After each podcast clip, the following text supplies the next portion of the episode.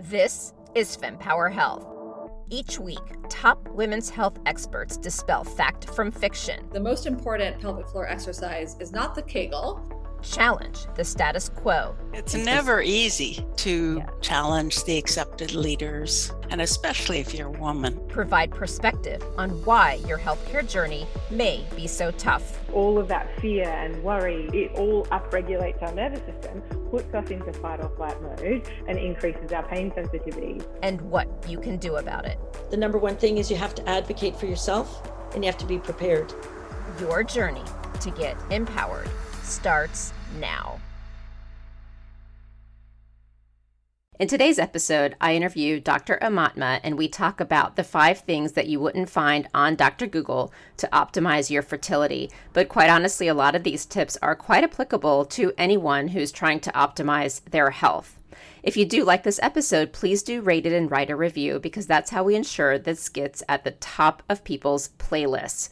And check out my show notes for links to helpful things like my Instagram account, which I post a lot of the information I'm unable to cover on the podcast, as well as a link to my store where I post a lot of the products that are discussed on the podcast, and a link to my newsletter, which I send out once a month so you can get access to the latest in women's health.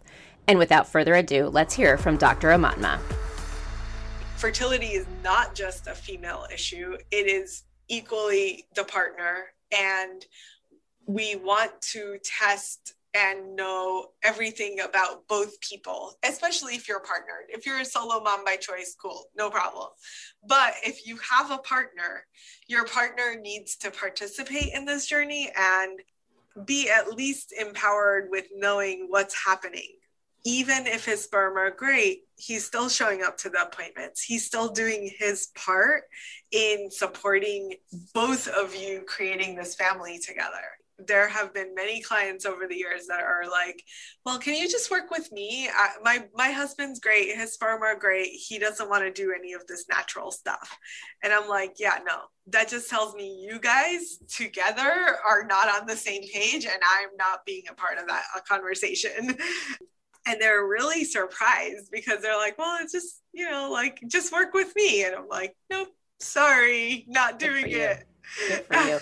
no, but you're you're right, and you know it's it's funny. Sometimes even I forget, even though I know what the the processes and the rules that are in place. But you know, my story is I happened to see my OBGYN right after my honeymoon, and she just asked me some questions. I had no clue about fertility. I literally didn't even think about being infertile because my, I was, even though I was 35, my grandmother had 15 kids. My oh wow, my family yeah. has no fertility issues, like whatever. Right. and so did some tests and right away said go to a fertility doctor. And so we were with an REI. So they did the testing on me, the testing on my husband. So we all had what was needed because of the accidental conversation.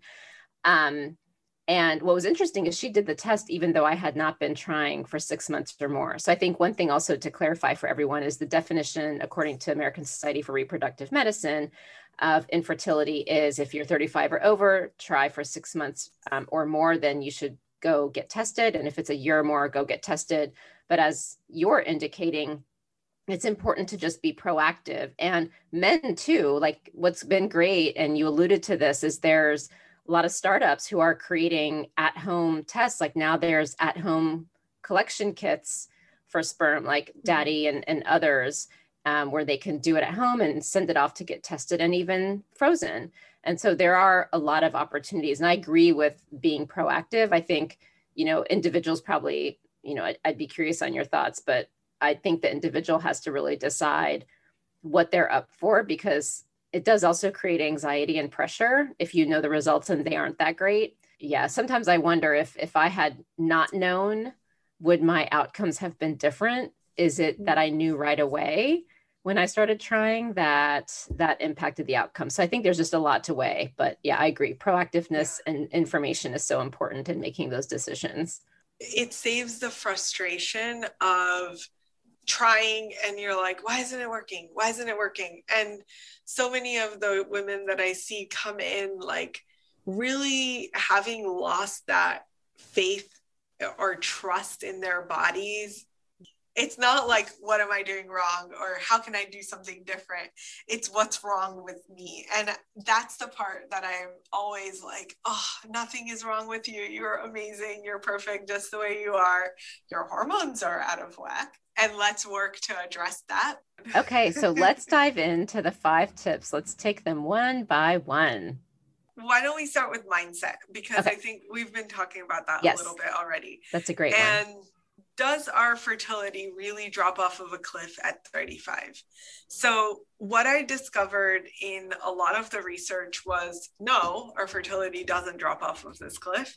And a lot of what our data or what we tell women has been based on research from the 1800s in France.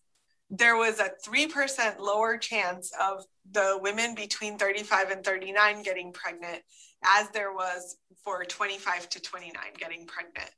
So I think that this, at least for me, when I read that research, I was like, well, I'm willing to take that 3% chance.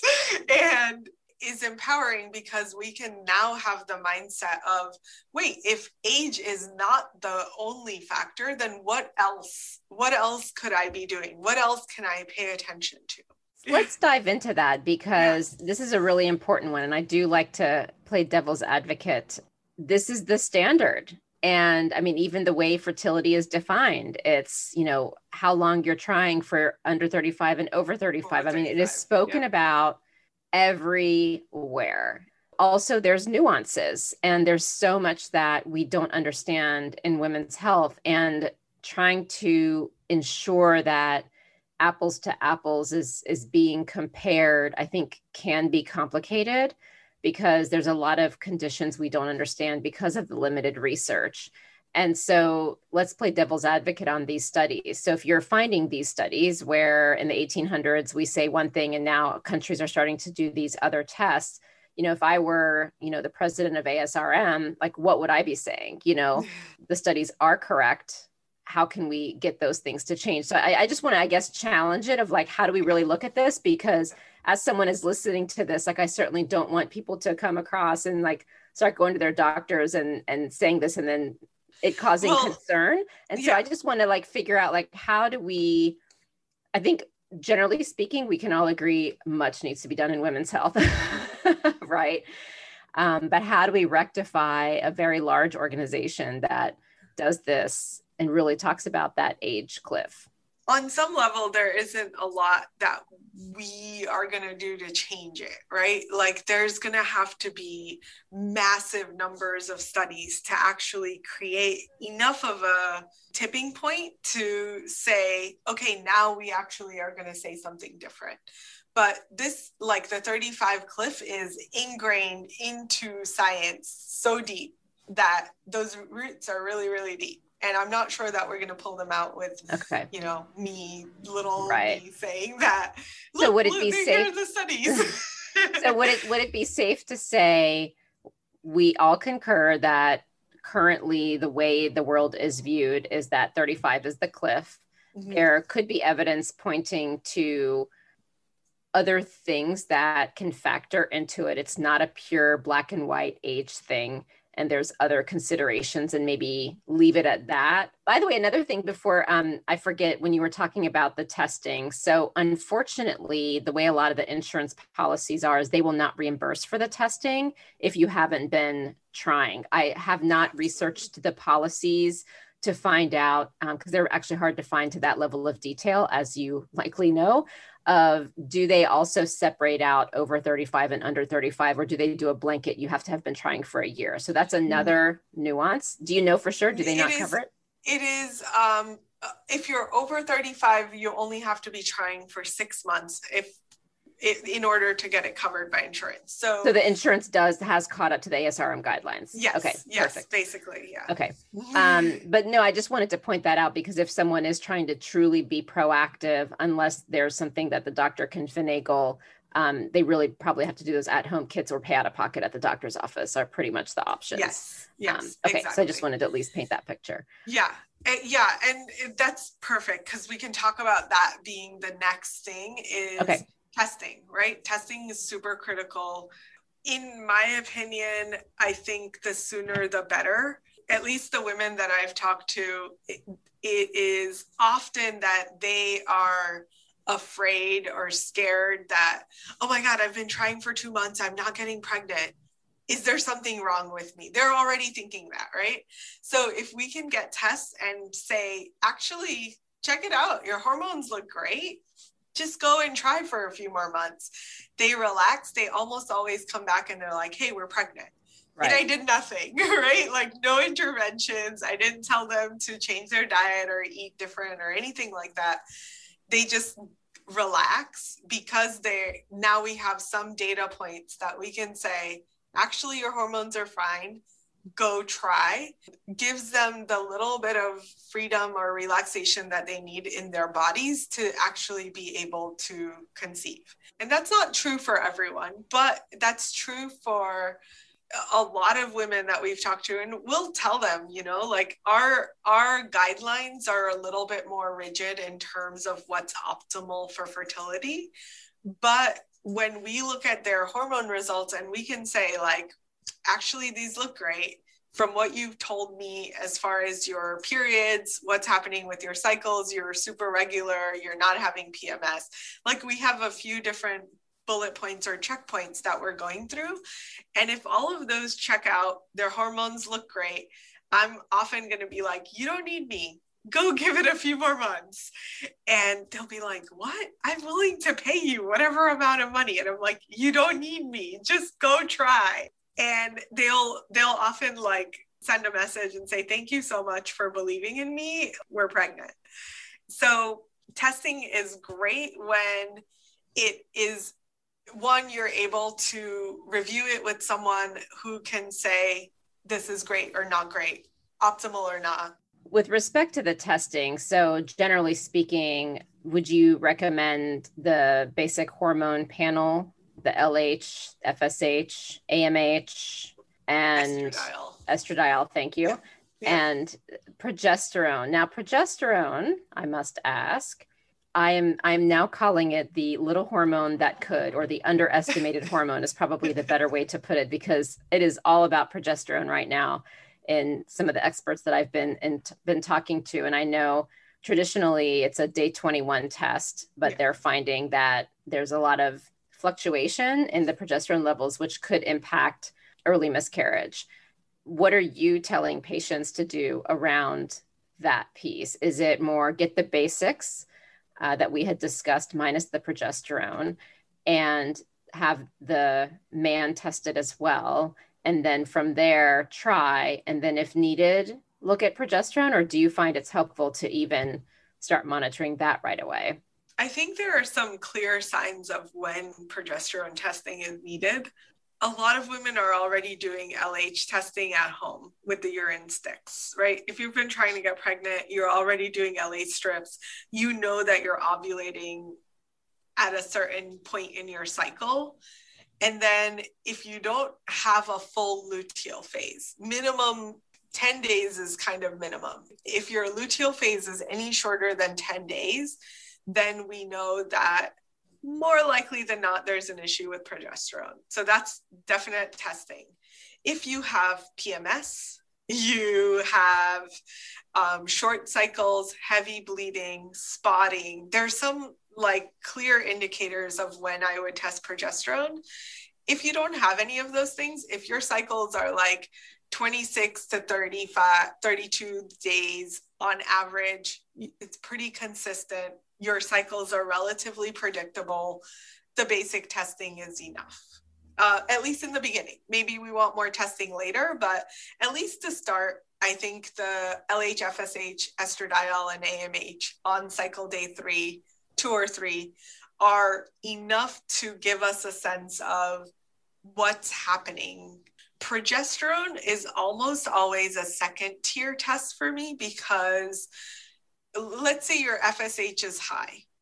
FSH being high is almost always a clear matchup to poor egg quality.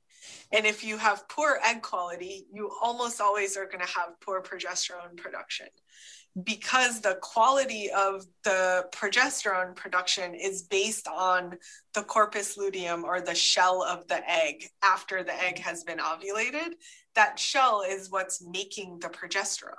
So you start out with one, it splits off, the egg gets ovulated, and then this corpus luteum, the shell that's left, is going to produce progesterone for two weeks. So if you have those four hormones and they look great or in an optimal state, more likely than not, that progesterone is going to be great. The next kind of are related is okay, you've had your testing, now you want to optimize your health. There's a lot mm-hmm. of different things to optimize. So, one of them is sleep. And boy, will I tell you how much over the past, I mean, let me just step back and say this. I really wish that we can get to a world, and I hope through this podcast and all the people that I'm meeting who are working on transforming women's health can get women there, which is to not wait until we have a crisis or a major problem, but instead be proactive about learning. But my fertility journey, like many's fertility journeys, are what kind of force you to be holy cow educated on like everything about your body.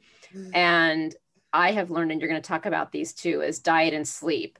Like sleep, not only get sleep, but what time you go to bed, when you wake up, how long you're sleeping for, how was the quality of sleep. Like it is, it's been really fascinating. So, and and by the way, when we dive into these, I don't want anyone to feel overwhelmed. As someone who's who's experienced what I assume you're going to be talking about, it's kind of a fun experimentation. You're like, you try something and so it's not like after you hear this podcast all of dr aumatma's recommendations now starting tomorrow you have to implement them is what i'm assuming you're going to say i hope um, but for me i would say it's been like a 10 year experimentation to find what works and it's yeah. made it less overwhelming so anyways yeah. let's talk about yeah, sleep it's i mean it's hard to implement everything overnight so just my goal is always for small shifts slowly unless you're trying to get pregnant and it needs to happen now, right? If you're in that place, you need support. If people could just sleep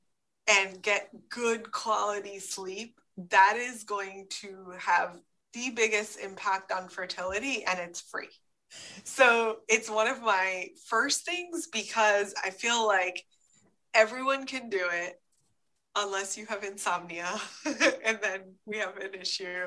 But if we can get a good amount of sleep every single night. And good is is based in Ayurveda, which I'm trained in. Ayurveda says that the amount of sleep is really based on your body type. So somewhere between six and nine hours is optimal. And you really have to find what that place is for you. When you wake up in the morning, you should feel awake, alive, alert, and kind of like ready and excited for your day, you know? And if you have to hit the snooze button 10 times, that is a clear indicator that you did not, either you didn't get enough hours or you didn't get enough good quality sleep. The other connection is there's a thing called a cortisol awakening response. In that, that first 30 minutes of waking, your cortisol is going to rise and kind of reach a, optimal for the morning time that gets you through your day. The biggest impact to cortisol awakening response is what you were doing the night before, before you went to bed. So, if you were in front of a screen that gives off blue light, which is our TVs, phones, computers, all the things that we use these days, um, the blue light from our computers or our screens are essentially like hitting the part of our our optic chiasm that turns off melatonin production. So this blue light creates this impact on our melatonin production which then means we don't sleep well through the night and then when we wake up in the morning there's no um, switch that to turn it to cortisol so now we have this melatonin deficiency creating a cortisol deficiency in a mo- the most basic way. So the way to fix it is blue light glasses. If you're going to watch TV or whatever, get blue light filter glasses, good ones. They not work. the cheap ones on Amazon. yeah, you know what? I I will admit I had bought purchased the cheap ones and then I found more costly ones and they it's a difference. It it it's really such a difference. it really works. It is not a marketing thing. It really Yeah. works. Limiting blue light at night and then getting good full spectrum light in the morning. And that's the way to fix this like cortisol melatonin thing that happens. Melatonin is one of my favorite hormones for women because it impacts fertility. It helps increase egg quality. So if you're getting good quality sleep and you have natural production of melatonin you're naturally supporting the quality of your eggs when your melatonin production goes down or you're not getting as well of a response with that, the egg quality is going to go down. So, again, one of the easiest things to do is get good quality sleep and make sure that you're sleeping through the night. If you're not, you can take melatonin because, again, melatonin is a hormone, but it is going to support egg quality. So, it's a nice way to get support for your eggs, egg health, and um, simultaneously support good sleep. And you're going to feel more rested when you wake up. With respect to the melatonin, my understanding is the dose and the time at which you take it is really, really important. What kind of guidance would you provide around that? In general, I start slow. The lowest dose, one milligram. Start with that. Try that for a week. See if it's helping your sleep. The biggest thing with melatonin is if you take it too late at night, you're going to wake up feeling groggy. So you want to take it early enough that you don't feel groggy, but late enough that it helps you fall asleep and stay asleep. And you feel more refreshed when you wake up. And if all of those things are happening, great. The word of caution is don't give melatonin to your partners. Melatonin, as great as it is for egg quality, it's not so great for sperm health. So men need different things. But for the women, I would say like usually a, two hours before bed, one to two hours before bed. I know vitamin D is also important. Um, and we don't get enough of it. And I've recently learned that if you're wearing sunscreen, it blocks the vitamin D from the sun, which I was like, what? That's a, a supplement that I've been hearing so much about and the benefits of it. Any thoughts on vitamin D and who should be taking it, who shouldn't, when, how often? so many of us are deficient in vitamin D. It's it's incredible. Like we test everyone and there are very few times that people have optimal levels of vitamin D on testing. Generally speaking, I I think that a, a safe dose for almost everyone across the board could be like a thousand IUs and then we would go up based on how low you are. So the more deficient you are, the higher your dose is going to be. But that's usually for short periods of time, and then we fall back to like a maintenance dose, I call it, which is a thousand to two thousand IU's per day. FemPower Health is pleased to partner with the upcoming FemTech and Consumer Innovation Summit. The summit is the latest deep dive event, part of the Women's Health Innovation Series, looking to tackle this growing sector of women's health.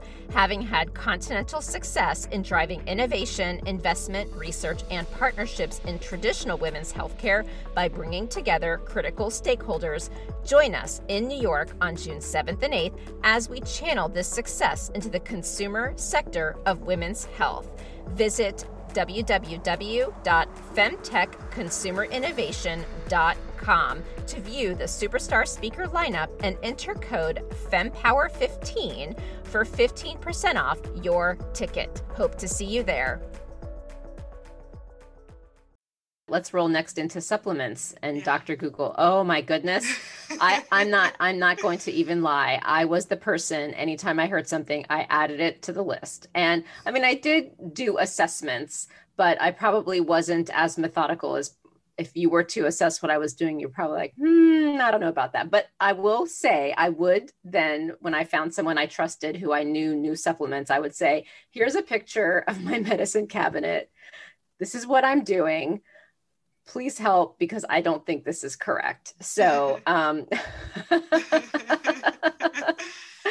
so, so talk to us about supplements and you know, because the other thing too, and I appreciate that we're doing this around like the Dr. Google search, because the other thing I have found in the searches is that if you don't Google the right combination of words, you don't find the right information. And it's months and years into the process that you actually know what you're supposed to be looking for. Yeah. So you kind of have to start from knowing something to find the right thing for you anyways. It's a very odd frustrating thing. So so talk to us about how we who are desperate to get that baby and we've been drilled 35 is the cliff and we would like to build that family. How do supplements play a role? At least from what I've seen, patients come in with a like garbage bags full of supplements. Here are all my supplements, doc. Do something with it. And a majority of the time, like I'm going to remove three fourths of them. And my response is, let's read the ingredients. And I'm not even looking at the active ingredients. That's what's going to be on the supplement label that tells you how many milligrams. I'm looking at the other ingredients. The other ingredients is very telling about what is the quality of that product. And the longer that list of other ingredients, the more likely that product is garbage.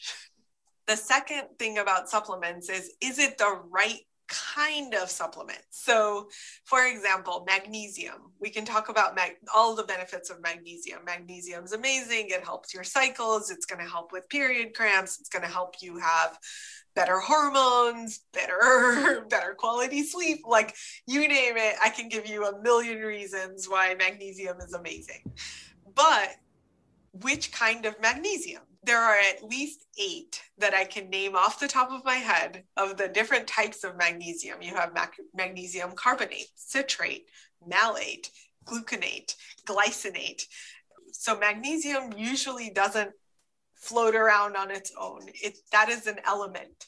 It has to be bound to something to make it into a form that you're that you can ingest, whether it's a powder, a liquid, or a capsule that binding process is what stabilizes it in some ways to something that you can put into your body. And then when you put it into your body, your gut has to cleave cleave off whatever that other ingredient is, citrate, malate, gluconate, whatever.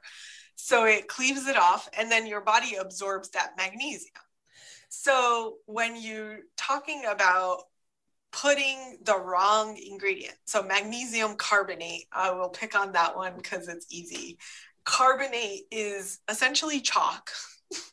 Calcium carbonate is chalk. So you take that carbonate component, bind it to the magnesium, and you get this really crappy form of magnesium that probably will not benefit you at all. I wish that there were easier ways to educate on each and every nutrient. We can break this down to calcium, vitamin B. Like, what form of vitamin B do you want? What form of vitamin D do you want? So, it can really get complex in the sense of if this is not the language that you speak every day, it's a different language to learn. And then the last tier is is it actually helping your fertility? And that's a question that I ask often because in Google or Facebook, what I've seen is that it's someone gets pregnant and they're like, "Oh, what did you do?" Oh, I was taking DHEA and maca. I know. And I now know. everybody in that group wants to take DHEA and maca. Exactly. I I, And- I I see it. I see it. and it's it's unfortunate because it just means that now you are exposing yourself DHEA for example is a really popular fertility supplement it took me 7 years to really figure out the optimal person to give DHEA to and now it works like magic but there's only like out of the hundreds of people that we treat there's like maybe 5% of people that need DHEA. That person is someone who has a really specific pattern of hormones that everyone just doesn't have. You and you need to test DHEA levels in urine before knowing whether or not to supplement someone's DHEA. DHEA is a hormone. That is not something you want to mess around with willy nilly and just give to everyone too much DHEA can shorten your periods, shorten your cycles, meaning you go from like 28 day cycles down to 21 day cycles if you don't need DHEA. You can really detriment be detrimental to egg quality. So it can that is one supplement that I think can do more harm than good. And again, it's only a very narrow percent of people that actually need it. It's unfortunate because they don't tell you this. You can read PubMed studies. They don't tell you this, right? They don't right. tell you like, oh, you need DHEA if XYZ. They just pick a random population of people and they say, oh, we gave them 200 milligrams of DHEA and this is what we figured out you would never take 200 milligrams by right. the way. No, um, thank you. I mean, that's these are really you know important tips. And I, I mean i almost feel like we need to do a whole like just supplement episode when it comes to fertility because we can i mean i have so many questions um, but i do want to get to the last tip which is around diet. What are the nuances there that you wouldn't find on google? So i assume like eat organic eat healthy like those to me would be the obvious statements. But what are some things they wouldn't find on Google that you want people to know when it comes to diet? I think the biggest trend that I've seen, or trends that I've seen as far as diet, are limiting your diet in terms of major food groups. And my suggestion is do not limit your food groups. That means eat your proteins, eat your complex carbs, eat your fruits and vegetables. Like, get the variety and spectrum of good, healthy, unprocessed food limiting to either keto diet, paleo diet, you name it. There's like, there's no perfect diet that is good for fertility. I think the most balanced diet is good for fertility. So, like, Mediterranean diet is probably the most researched. But again, Mediterranean diet is great for most people, it's not good for everybody. So, kind of get all of the foods. The way that you can help support your fertility is to eat less and less processed food. Vegetables are important. Green leafy vegetables, super important, um, especially for fertility and pregnancy. So, those are going to get highlighted. And then, really honing in on when you're whenever you can or as much as you can trying to rotate your food. So what ends up happening is that our brain overpowers our gut. Our gut needs variety. The more variety that you have the better for the microbiome of your gut the better for the microbiome of your uterus as soon as our brain gets involved and it starts saying, oh, but I could just create a menu that I eat every single Monday, I eat this, every Tuesday, I eat this, every Wednesday, I eat this. And you start limiting or honing in on what you're going to eat and you eat the same things again and again, you start losing the biodiversity in your microbiome. And that ah. biodiversity is super important. So, what is your greatest hope for women's health? Oh, my greatest hope is for women to be able to have the relationship with our bodies, with ourselves, that is allowing us to be in charge. So, like, not giving our power over to our doctors or our friends or Dr. Google, whoever, but really like being in tune with ourselves, right? And really like having that connection of, hey, when I'm in full alignment with myself, my body tells me what I need. My body's guiding me to what food do I need to eat? What, how many hours of sleep do I need to get? And really being able to use that as our guide on our healing journeys rather than um, some external power or authority. No, I agree. I mean, when we really, I, I'm noticing it too. I, for a long time, I will say my fertility journey took over my life. And I'm now at a point where I am doing that listening. And I wish I would have done it a long time ago because it, it's really cool. Like your body, it tells you, it tells you, you just have to listen. Um, yeah. So, but thank you so much for your time and for your expertise and taking your experience as as so many do they have an experience like i've got to make change and so thanks for committing your time to getting to know um, women's health even more so you can help those who are struggling and trying to, to build their family. So thank you for your time. Thank you so much for having me. Thank you for tuning in to this discussion on the FemPower Health podcast. You can refer to the show notes for links to information that is referred to in this episode. And if you like this episode and found it timely and valuable, please take a moment to tell a friend or a colleague about FemPower Health. And right after this episode is over, please think of one person who might find this episode helpful and tell them about it. And if your friend is new to podcasting, please show them how to subscribe to our show. And another way to support FemPower Health Podcast is to leave a review where you listen to podcasts. And as a reminder, the information shared by FemPower Health is not medical advice, but for information purposes to enable you to have more effective conversations with your doctor. Always talk to your doctor before making health related decisions. Additionally, the views expressed by the FemPower Health podcast guests are their own, and their appearance on the program does not imply an endorsement of them or any entity they represent. See you next week.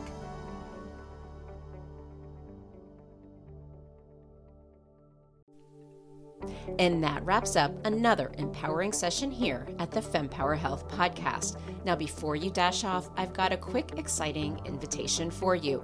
Please join our vibrant community by subscribing to our weekly newsletter because it's really your frontline update on groundbreaking women's health research, the latest health enhancing products, fun quizzes to boost your health IQ, and unique discoveries that you won't want to miss. All of this delivered straight to your inbox, cutting through the noise of social media algorithms. Love today's insights? Show your support by rating and reviewing our podcast. Your feedback is more than just a pat on our backs here at FemPower Health. It lights the way for others seeking guidance and community in their health journey, amplifying the voices that need to be heard. And for a deeper dive into today's topics, check out the show notes and explore our website at fempower-health.com.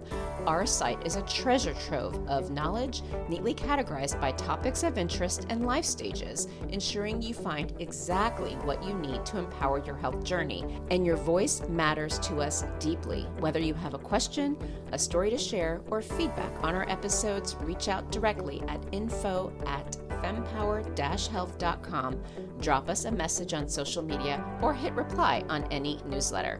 Your insights inspire our conversations. And a quick note the knowledge we share is here to embolden you in discussions with your healthcare provider. It's not medical advice. Always consult with your doctor for health decisions. And remember, the diverse perspectives of our guests reflect their individual journeys, and it's not an endorsement by FemPower Health. Here's to empowering your health journey one episode at a time, and I'll see you on the next FemPower Health podcast episode.